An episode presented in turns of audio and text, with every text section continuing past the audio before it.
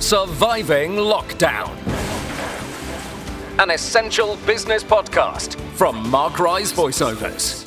Hello, thanks for listening. Coming from a background as an actress, Seánna Holland established the Packsmart Group in 2009. They're a fulfillment company for small to medium online retailers, especially in music, sports, and drinks. Despite COVID 19, Seánna and her business partner Nick Walker have big plans for expansion with a restructure and opening of their second site. So, what difficulties has the pandemic posed? Seánna joins me now from Kenilworth. Hi, Seánna. Hi, Mark. Thank you for having me. Oh, pleasure. Uh, firstly, on a personal level, did you manage to stay positive during lockdown? Uh, yes, actually. Um, it's been an interesting experience for us because we've been open for business. And personally, uh, my husband, I think, has thoroughly enjoyed uh, just being able to be a homebody. And he's been working from home throughout, but he's enjoyed not actually having the pressures of going out and socializing. So we've done some nice walks and got lots of fresh air and lots of exercise. It's actually been a not too unpleasant experience for us both. Can you tell me a bit about PackSmart pre March 2020 and uh, indeed start with what a fulfillment company does? Yes, so fulfillment is uh, one of those questions that people quite often say, what does that mean? Um, in common speak, it's a picking and packing solution for online retailers. So we work with clients who sell online but don't want to have to have a warehouse of their own, staffing, and all the overheads and the headaches that go with it. So they can outsource that service to us. And on a daily basis, we simply pick, pack, and ship the orders for a variety of clients all across the world. Um, so, PackSmart, prior to the lockdown, we were busy. We, have been busy since we started, really. Um, we started right in the middle of the recession in 2009, and the business has grown since then. But we were starting to make plans for a second site because we've reached capacity at the site we're on in Kenilworth. And then lockdown happened, and we just didn't know what that was going to mean for our business. Well, so COVID 19 hit. How did you have to adapt your business at that point? So, we didn't know what it was going to mean for warehousing, and uh, we were following the government instructions very closely uh, because we didn't know if it meant that we would have to shut the doors and put our staff onto furlough.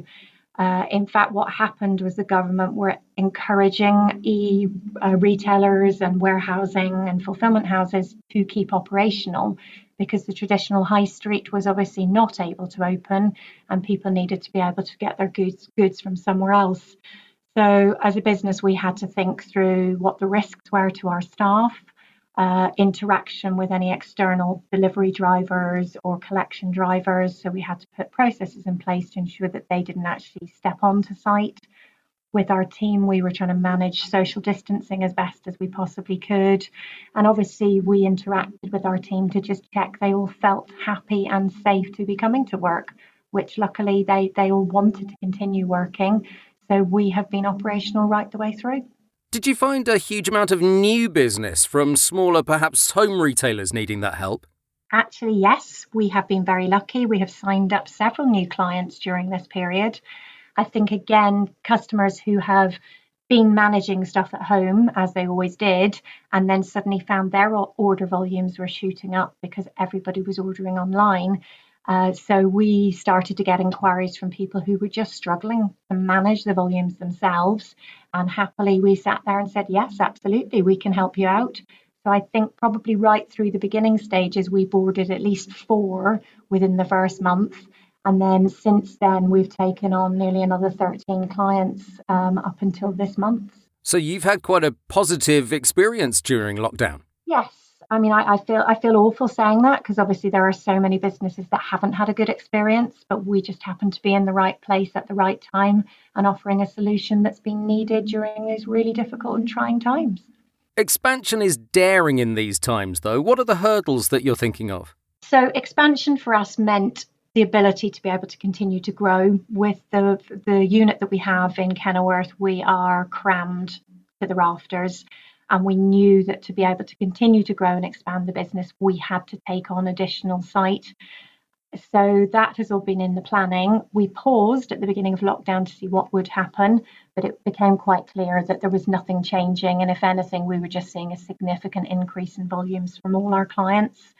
So we proceeded, obviously, legals took a bit longer than they normally would, but we've got the keys. Everything is happening in the new site. We're getting everything set up with racking, electrics, everything that we need to be able to start shipping with the goal to have shipped our first thousand orders out of there by the end of the first week of September.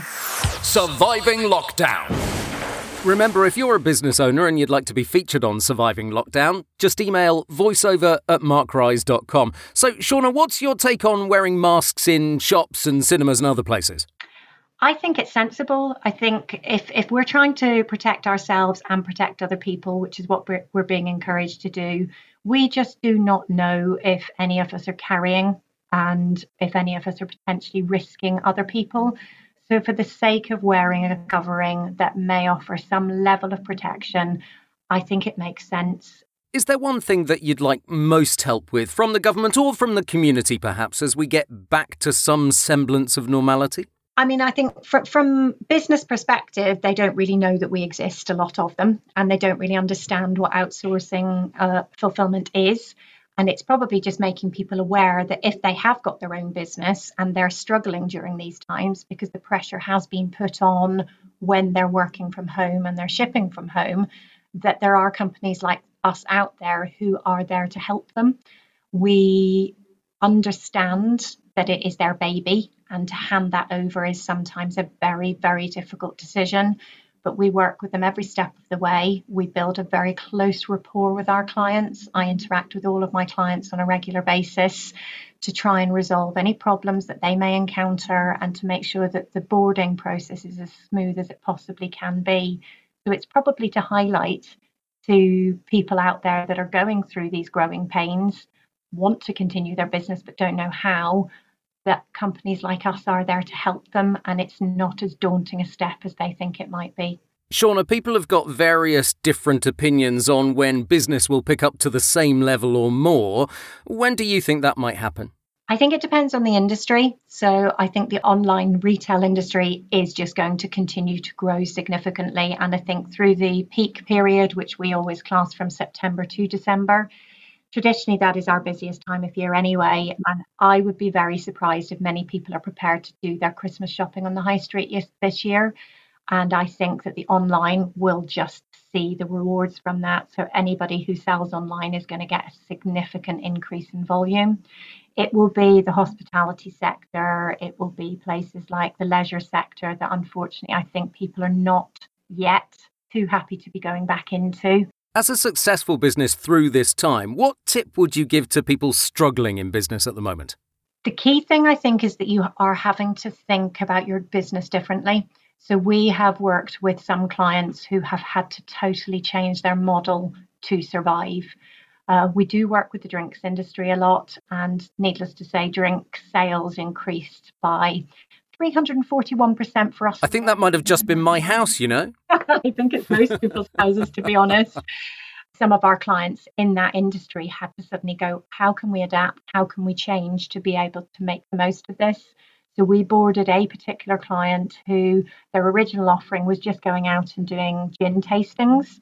They have now created their own little gin tasting kit. They're doing virtual online tastings and we fulfill the kit for them. Would that be the Little Gin Company by any chance? I'm happy to name drop the Little Gin Company, but yes, it would be. So They have been on the podcast and it's in one of the previous episodes if you want to go back and listen. I shall definitely make an effort to go back and listen. And I know from speaking to the girls that it's been a big help that they are now able to focus on their marketing and their branding because we've taken the stress of getting the orders out to their consumers.